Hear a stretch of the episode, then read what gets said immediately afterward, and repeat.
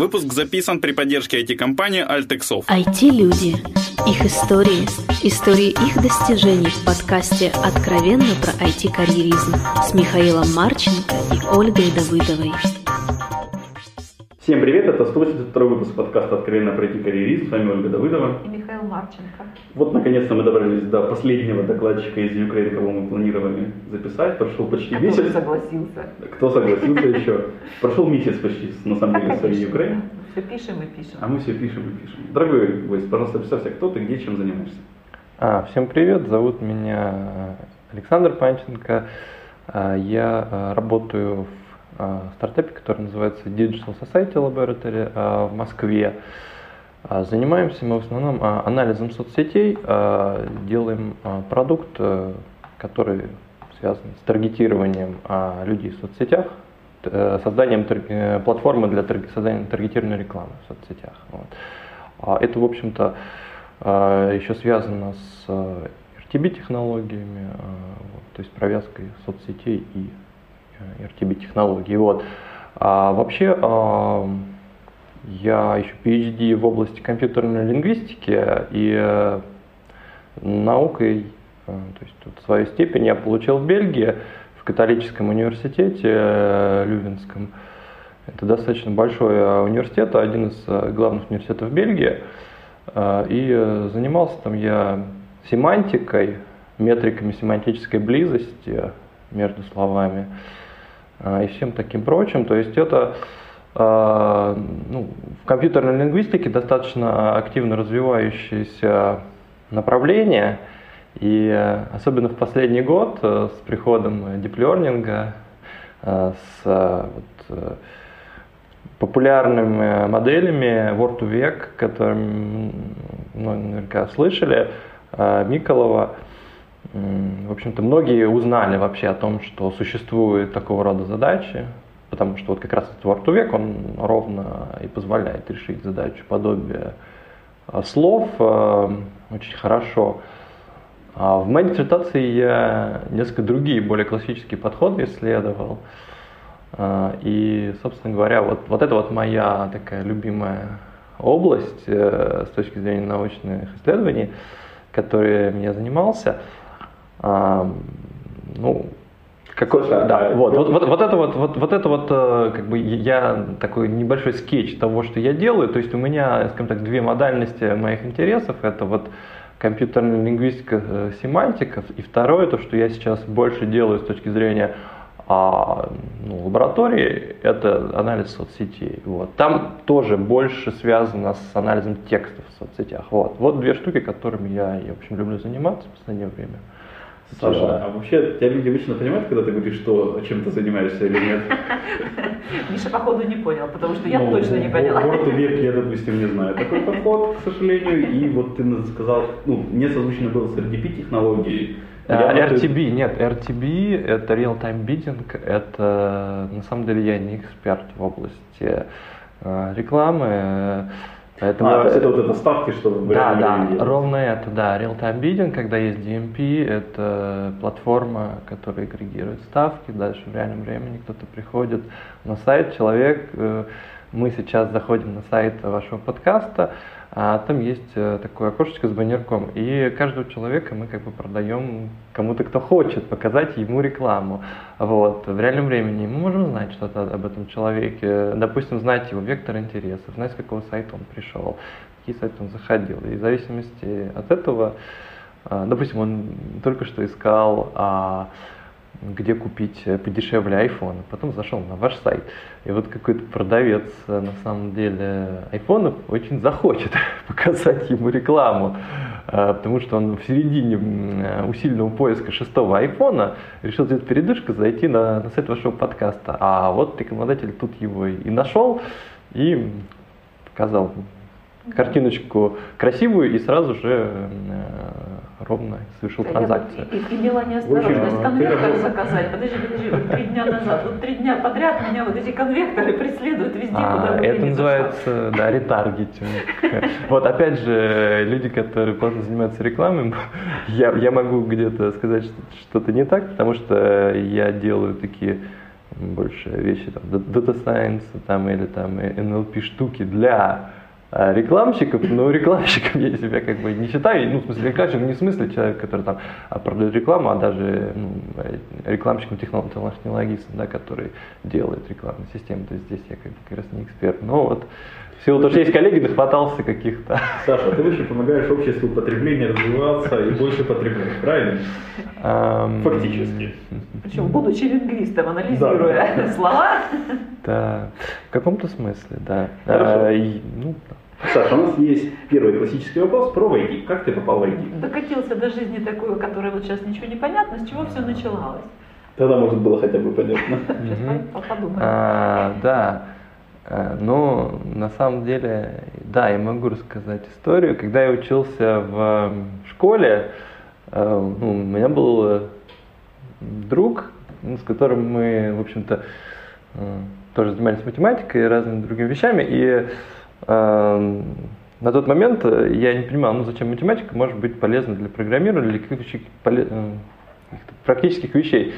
Э, и мы с другом написали такую программу, по-моему, на каком-то флеше или на чем-то таком, экшен скрипте. Там такая игра была, и там ездила машинка, и машинка могла поворачивать, как бы ты управлял ей, и вот там вот нужно было знать, как бы синус, формулу синуса, чтобы правильно делать поворот. И на этом моменте я понял, что на самом деле, да, математика может быть очень полезной, очень веселой. Особенно в играх, вот. А, ну, то есть, э, после этого, ну, то есть, мне как-то понравилось идти в сторону чего-то связанного с прикладной математикой, с программированием, а, то есть каких-то компьютерных систем, и поэтому я какой-то компьютерный факультет а, решил выбрать, а, потому что мне создание систем компьютерных казалось интересным, забавным, перспективным. В общем-то, закончил я, а, ну, получил диплом инженера в области автоматизированных систем, систем управления. В Бауманке. Да, в Бауманке. И физическое, если честно, почему? Бауманка, нет, это физтех, скорее физический у нас.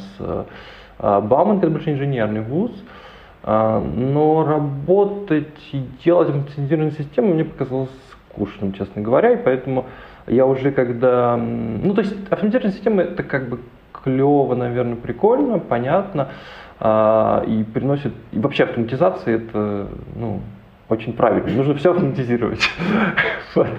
Но, как правило, создание автоматизированной системы это ну, такая деятельность, которая как раз э, очень правильно берешь бизнес-логику, ее как-то там описываешь, собираешь, создаешь, собственно, выбираешь какие-то там, программные решения автоматизации и внедряешь. Вот. Но на момент как бы того, как я учился на последних курсах, э, я уже, ну, у нас была пара а, профессоров, которые занимаются компьютерной лингвистикой. И вот это меня как-то гораздо больше заинтересовало, потому что это было э, ну, как-то ближе всего связано с какой-то чуть более творческой деятельностью. Я не знаю, что-то мне показалось очень интересным. Мы сделали, ну, я для них сделал несколько там, просто каких-то программ-проектов, которые им там нужно было по их текущим там грантам, еще чему-то. Вот. И, в общем-то, э, ну, на тот момент они занимались э, исследованием ассоциативных э, экспериментов тезаурусов, построением ассоциативных тезаурусов. То есть это фактически такие графы слов, вот, которые мы там анализировали. И после этого я как-то сам же целенаправленно захотел побольше узнать что-то об этой области. Ну, то есть это было уже, не знаю, там лет 7, 8, 9 назад. А, то есть на тот момент никакой, естественно, курсеры, никаких мок, э, моков, там, по NLP, там, а, ничего особенно такого не было. И, там да, да, да и курсов академических, то есть сейчас, допустим, если посмотреть на программу вышки, там в Москве там по компьютерной лингвистике есть факультет компьютерной лингвистики, это программа, тогда, конечно, а, даже такого толком ничего ну, почти не было. Вот. И я как-то решил найти ну, стажировку какую-то, чтобы немножко в эту область въехать. И, и вот, собственно, нашел ее в Бельгийском университете. Ну, то есть у меня было несколько там выборов, один из них Гренобль, другой вот А, Гренобель это Бельгия? Гренобель это Франция, да. Вот, или, собственно, да, вот э, университет католический. И я туда поехал на последнем курсе на три месяца, где ну, сделал небольшой тоже проект, познакомился с профессором, и мы там подали на небольшой грант, э, ну, собственно, на мою стипендию. То есть, то есть грант, мы написали некоторый проект, я, ну, я на самом деле написал некоторый проект, который я хотел бы сделать как а, ну, собственно, исследование для, в, в рамках а, моей диссертации. Вот. И этот, как бы, заявка на этот грант прошла, то есть его, ну, там был достаточно большой конкурс, может, человек там 10, 10 э, на одну заявку, еще кто-то. Вот, э, и в целом, а, поэтому после того, как я уже получил свой диплом, я поехал делать вот этот проект в области диссертации. То есть это уже было, ну, там было какое-то финансирование, и я имел возможность работать в лаборатории над своей диссертацией. Вот. Это, я бы сказал, что просто вопрос, как я попал в IT, IT как раз, э, то есть компьютерная лингвистика, она, наверное, может быть отнесена в IT, особенно индустриальная компьютерная лингвистика, но она с таким же успехом может быть отнесена и к науке, и к лингвистике. Вот. И естественно, что тут как бы транзитивность не наблюдается, IT это не лингвистика. Кстати, да, то есть, дорогие слушатели, ну правда, у нас этот вопрос на самом деле часто возникал в обсуждениях, до подкаста, во время, после. Напишите нам в комментариях, что вы считаете, что такое IT. Вот что такое это IT для вас, чтобы вот просто интересно разные мнения. Как по мне, компьютерная лингвистика это без сомнения идти, но это вот у каждого свой взгляд. Об этом мы можем очень да, да, долго говорить. И на самом деле это, это такой вот холивар. Понятно, что, может, не все знают об этом холиваре, но... Саш, у меня к тебе больше вопрос. Вот ты поучился, как минимум, далеко не самым худшим, мягко говоря, в ВУЗе, наверное, не только России, но и в принципе СНГ, а может и мира, в, и в Бельгии поучился, правильно? То есть uh-huh. Бауманга и католический университет. Как ты сравнишь, где у тебя впечатление от образования? А, ну, а, история такая, что вообще с точки зрения среднего выпускника Бауманка, то есть Бауманки, а, особенно вот, ну, конкретно нашего факультета, нашей кафедры, да, а, ну, Бауманка готовит инженеров, людей, которые пойдут работать в индустрию в качестве там, IT-менеджеров, там будут открывать свои там какие-то понятные там э, бизнесы, там э, компаний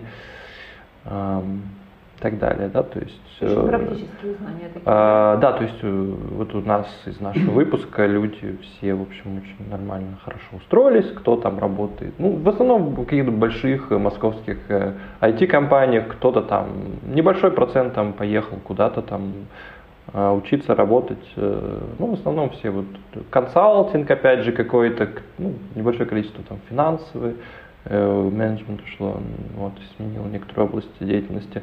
Но большинство людей крутится вот именно же вокруг IT, то есть либо эксплуатация, либо разработка, то есть это, ну, эксплуатация в смысле, допустим, цода, да, то есть я думал, в смысле рабов, ну ладно. Нет, нет, ну, допустим, вот там, там, э, знакомый, он вот э, а в католическом как? Там больше теории? Вот, я, нет, я, я, я, я долго объясняюсь, но я закончу мысль кратко. Вот. И мой пример, то есть э, пример человека, который э, после вот этого образования стал заниматься наукой, он как раз очень нетипичен. То есть, э, ну, у нас есть еще пара человек, которые завершили диссертацию, но завершить диссертацию как бы в Москве, особенно в Бауманке, то есть там, ну, ну, как бы это другой трек, другая, другие, как бы, другая история. Вот. На самом деле, у меня одна одногруппница еще, она училась в Англии, потом тоже примерно, вот как я, тоже по какой-то программе. И, а, ну, по-моему, она сейчас даже в Англии, да, в университете работает. Ну, вот это один-два примера из нашего всего выпуска. Остальные люди, они пошли в индустрию, пошли там Мне работать. Это характерно для большинства университетов, именно в науке остается небольшой процент. Э, ну, ну, кроме каких-то очень, нет, ну, философских факультетов. Нет, нет, нет. Там... Вот, вот именно, что э, из того, что я знаю, допустим, если возьмем э, МГУ, если мы возьмем физтех особенно, люди там скорее едут там в Штаты сразу, там Европу, там, заниматься наукой. Там. И это большой процент, заметный, не, не единицы, там десятки процентов, да, то есть потому что а, фундаментальная подготовка, то есть, а для науки это достаточно важно, она там как бы, ну, на нее делается гораздо больше упор, Вот, и наоборот, как на практику меньше, и люди, они как бы оказываются ну, более адекватно подготовлены, как бы нацелены на, на научную деятельность. А, вот. То есть здесь я как бы против Вот. Что касается католического университета, а, ну, это большой европейский университет, и университеты в Европе, они работают э, сильно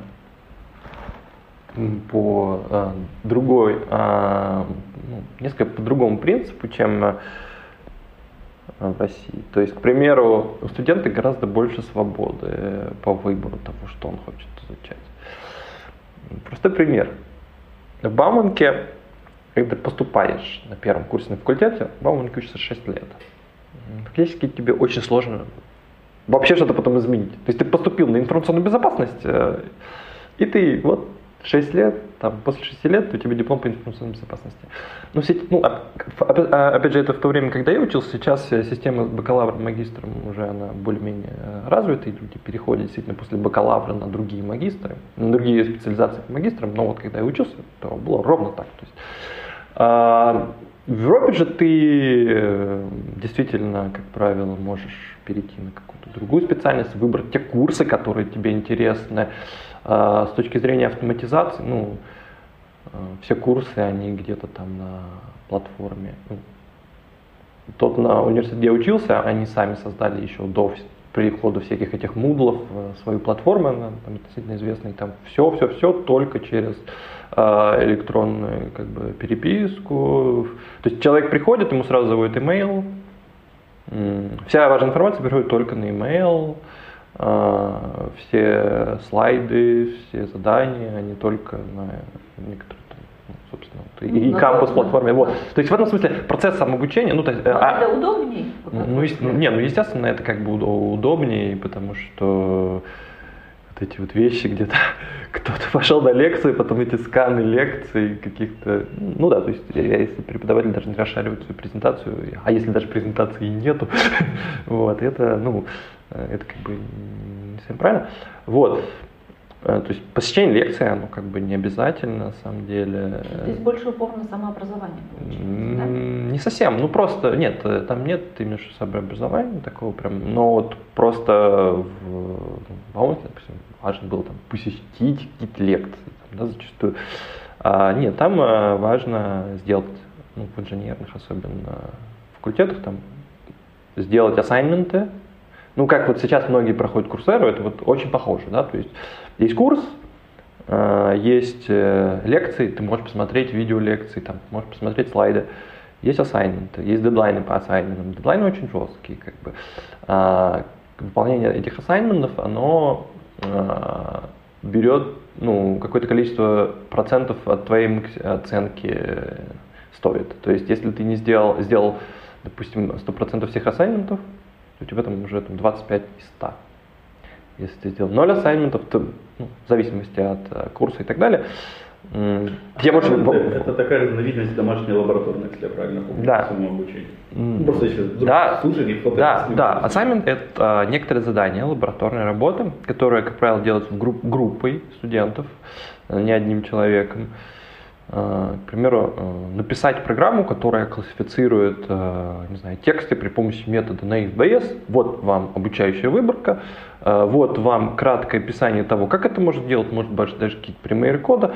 А ну вообще-то делайте, что хотите, главное, чтобы получить э, хорошие результаты и а, или это может быть теоретически, ну, больше там ответа на вопросы, а вот хорошо, вы получили, а теперь вот ответьте, там, возьмите какую-то производную там, от этой функции, там, напишите ответ, напишите, как вы это сделали. То есть это может быть совершенно разные на самом деле вещи, но часто это, да, это э, связано с написанием какой-то конкретно небольшой там, программы и ответ на конкретный вопрос, но, но может теоретически тоже вопросы быть.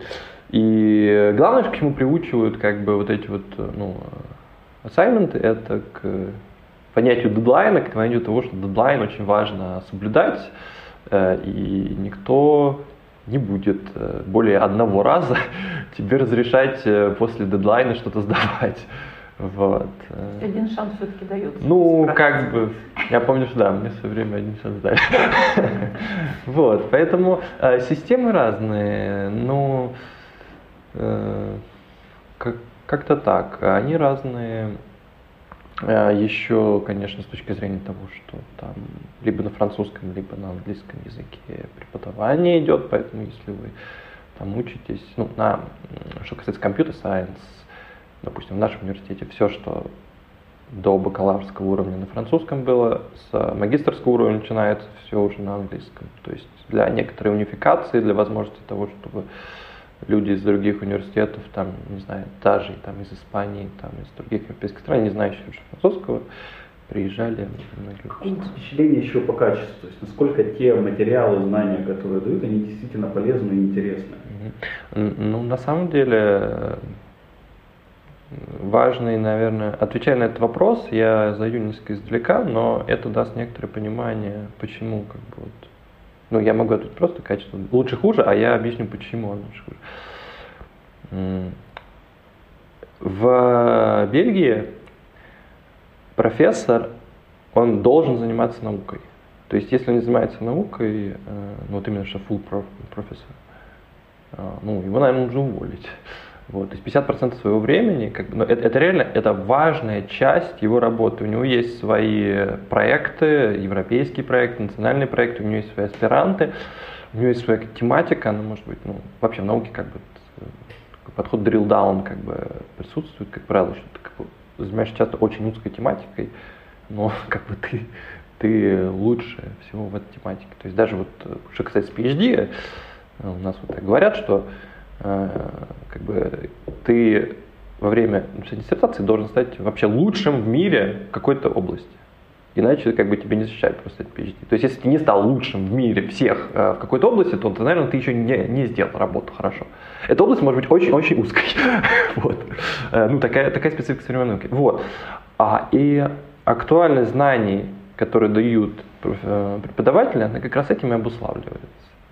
То есть они э, создают самые актуальные знания, они изучают самые современные работы по научным статьям, по еще чему-то. Э, и, да, понятно. Вот и, поэтому, и поэтому они могут давать самые актуальные знания. Баумки, Бауманки как там? Точно да. такое же отношение, такое же тогда? Ну вот, я, я и говорю, что а советская такая больше система, она, ну, в России, то есть там нет, там больше действительно есть какие-то там базовые предметы, там матан, там линейная алгебра, они не меняются сильно, ну, да, их преподают, их преподают хорошо относительно. Потом есть э, более современные ну, предметы, более практические зачастую, и они зачастую уже действительно есть некоторый лак, и зачастую сильный лак с тем, что сейчас происходит за окном. А, но такого мега стимула у зачастую некоторых преподавателей, все зависит от преподавателя. Если хороший преподаватель, он следит как бы за последними там тенденциями, но, но это не он является обязательным. Ну да, то есть как бы вот этого вот реального как бы кнута научного комьюнити за, за тобой, следить за самим собой, его в таком смысле нету, и плохие примеры, они прям могут быть очень плохими, да, то есть в этом смысле а, вот. А заниматься научной деятельностью, мне кажется, это очень важно для человека, который знания распространяет да, то есть он должен постоянно совершенствоваться. Да. А, я бы сказал так, что, а, ну, там, рискну обобщить, хотя могу а, ошибиться, базовое какое-то фундаментальное образование в России э, получить хорошее достаточно можно и просто.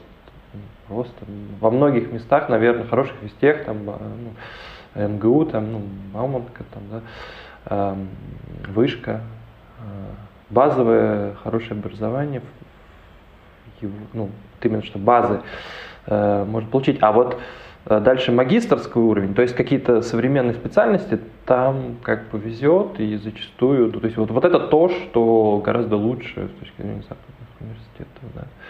То есть э, магистрские программы, то есть вот advanced, именно какие-то вещи, они зачастую очень устаревшие бывают у нас. Вот. Ну, то есть как повезет, но Понятно. Сейчас... Вот, вот такое вот примерно разделение. Понял. А, сейчас, если я правильно понимаю, ты живешь на два города, две страны. А, ты знаешь, я сейчас в основном уже нахожусь в Москве, потому что А, я где-то полтора года назад защитил диссертацию, а, и на самом деле история, как я оказался в Москве, она достаточно забавной.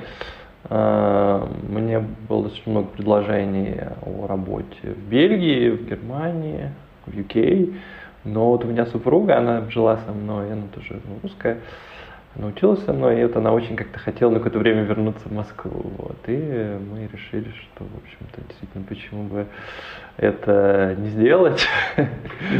Вот, э, ну, как бы пока что мы вполне хорошо живем, э, но задумываемся о том, чтобы еще поехать э, куда-нибудь, потому что мнение моей супруги меняется в обратную сторону. Для этой цели можете посмотреть мой другой проект IT Евротур, там как раз показано, где как в Европе айтишники живут, правда. Не ученые, а айтишники. А, да. Про ученых у тебя ничего нет. А, кстати, а почему сам вот решил в ученых-то остаться, стать им и остаться с точки зрения коммерции, ну, коммерческой, да, тем более в России? Наверное, это не очень выгодно. Ну, на самом деле, да, это Э, дело в том, что сейчас я работаю фактически, ну, это, это забавная компания, но потому что изначально создалась как такая частная научная лаборатория, но и нас было много людей реально из университетов, ученых. Сейчас мы больше в сторону коммерции пошли, но по факту я работаю в индустрии сейчас. То есть это компания, mm-hmm. Ну, как бы у меня, я работаю как исследователь, то есть у меня есть больше свободы, и я не занимаюсь написанием продакшн кода, но, в общем-то, я помогаю в каком-то смысле создавать продукт. То есть я такой R&D скорее сейчас роль выполняю. Вот. Поэтому я не работаю сейчас, то есть э, свой хлеб я не зарабатываю в академии сейчас, я зарабатываю скорее в индустрии. Хотя я, ну, как бы пишу статьи какие-то, я создаю какие-то научные, там, не знаю, там, проекты. То есть сейчас вот мы, допустим, есть такое соревнование, соревнование РАМИП, это российский семинар по информационному поиску. А, и начался он вот Ильей Сигаловичем, в частности, из Яндекса. Там, и Задача была в том, чтобы сравнить, допустим, как разные системы информационно-поисковой работают по какому-то объективному научному критерию. Вот. Это серия таких дорожек, таких вот испытаний. И вот э, сейчас я ну, организую фактически одну из таких новых дорожек, э, которая э, метрики как раз семантической близости будет. Система, которая измеряет семантическую близость, будет объективно сравнивать. Вот. То есть такого рода вещи ну, ближе к, к, ну, к науке, да, то есть который не имеет прям прямого приложения. Я, я им занимаюсь, но у нас есть вот, допустим, тот проект там, систематической категоризацией там, для, для рекламы, который, который мы делаем, и он, в общем, имеет вполне понятное приложение в продукте, который разрабатывается. Да? То есть в этом смысле, ну да.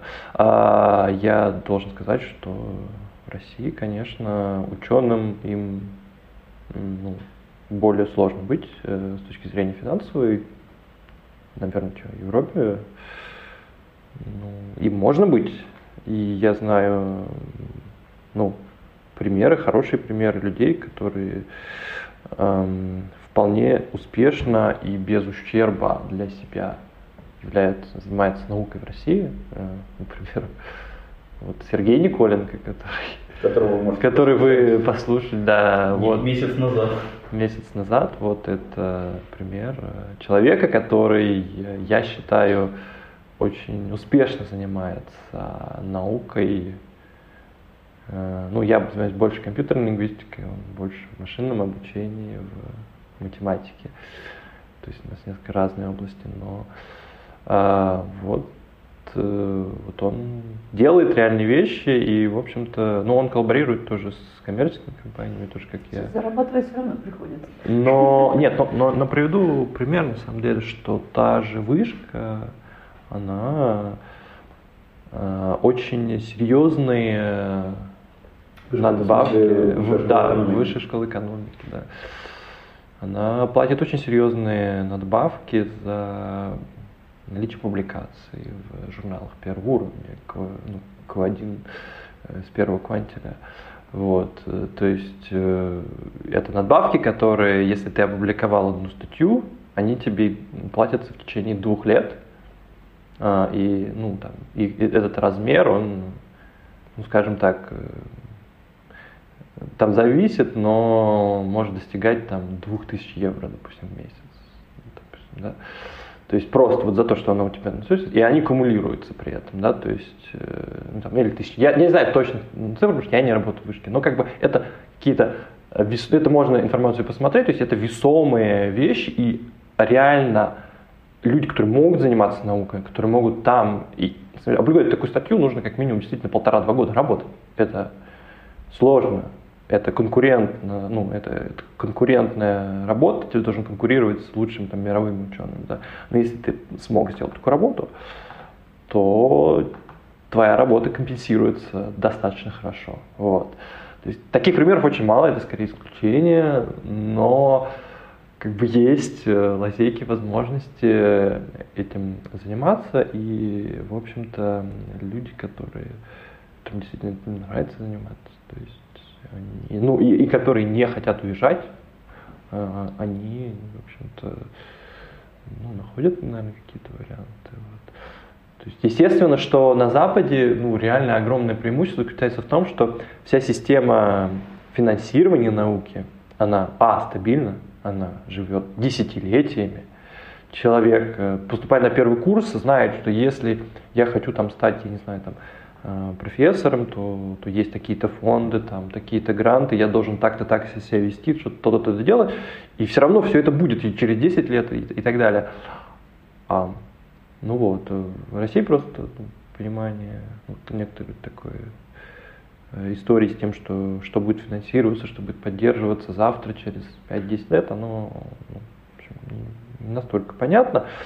Ну, и, и количество этих возможностей гораздо меньше. Да? То есть, э, к примеру, в Европе есть э, огромные программы, рамочная, шестая рамочная программа, сейчас седьмая рамочная программа идет. Э, то есть это программа, ну, есть Еврокомиссия, которая дает большое количество грантов, это ERC грант, это большие гранты ну, по несколько миллионов евро, да, и как бы, ты напишешь этот грант, то есть что, то значит, это некоторая есть заявка, некоторое количество научных групп, они собираются, описывают, что они хотят сделать, почему это очень нужно делать, и Еврокомиссия, допустим, рассматривает эти заявки. А, Потом, а, а, а да. расскажи, все понятно, да. Mm-hmm. А скажи о своих дальнейших планах. Ну, кроме того, что ты как бы рассматриваешь другие страны, mm-hmm. что сказал, какие твои личные дальнейшие планы? Перспективе? А, ну, ну да, на самом деле а, у меня э, есть э, два пути, наверное.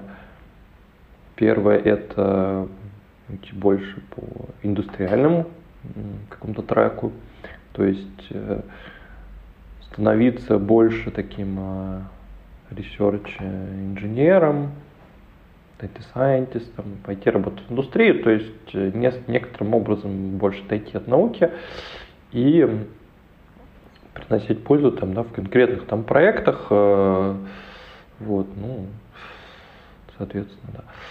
А второй путь это академическая, больше академическая карьера. Она лежит через следующие этапы. Первое это некоторое количество постдоков, как, как правило, два Каждый постдок длится 1-2 года.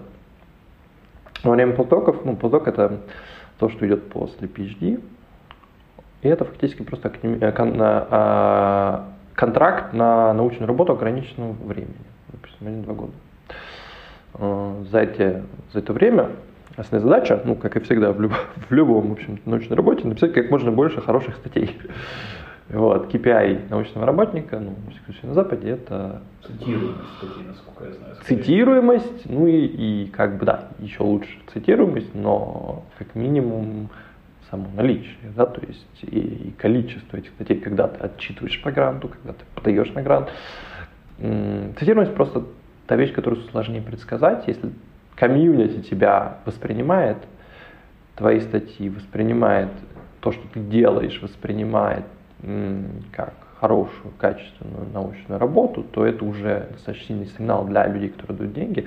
Количество публикаций – это хорошо, но обычно они не смотрят на это как на что-то, что обычно rejected вообще человека. Вот.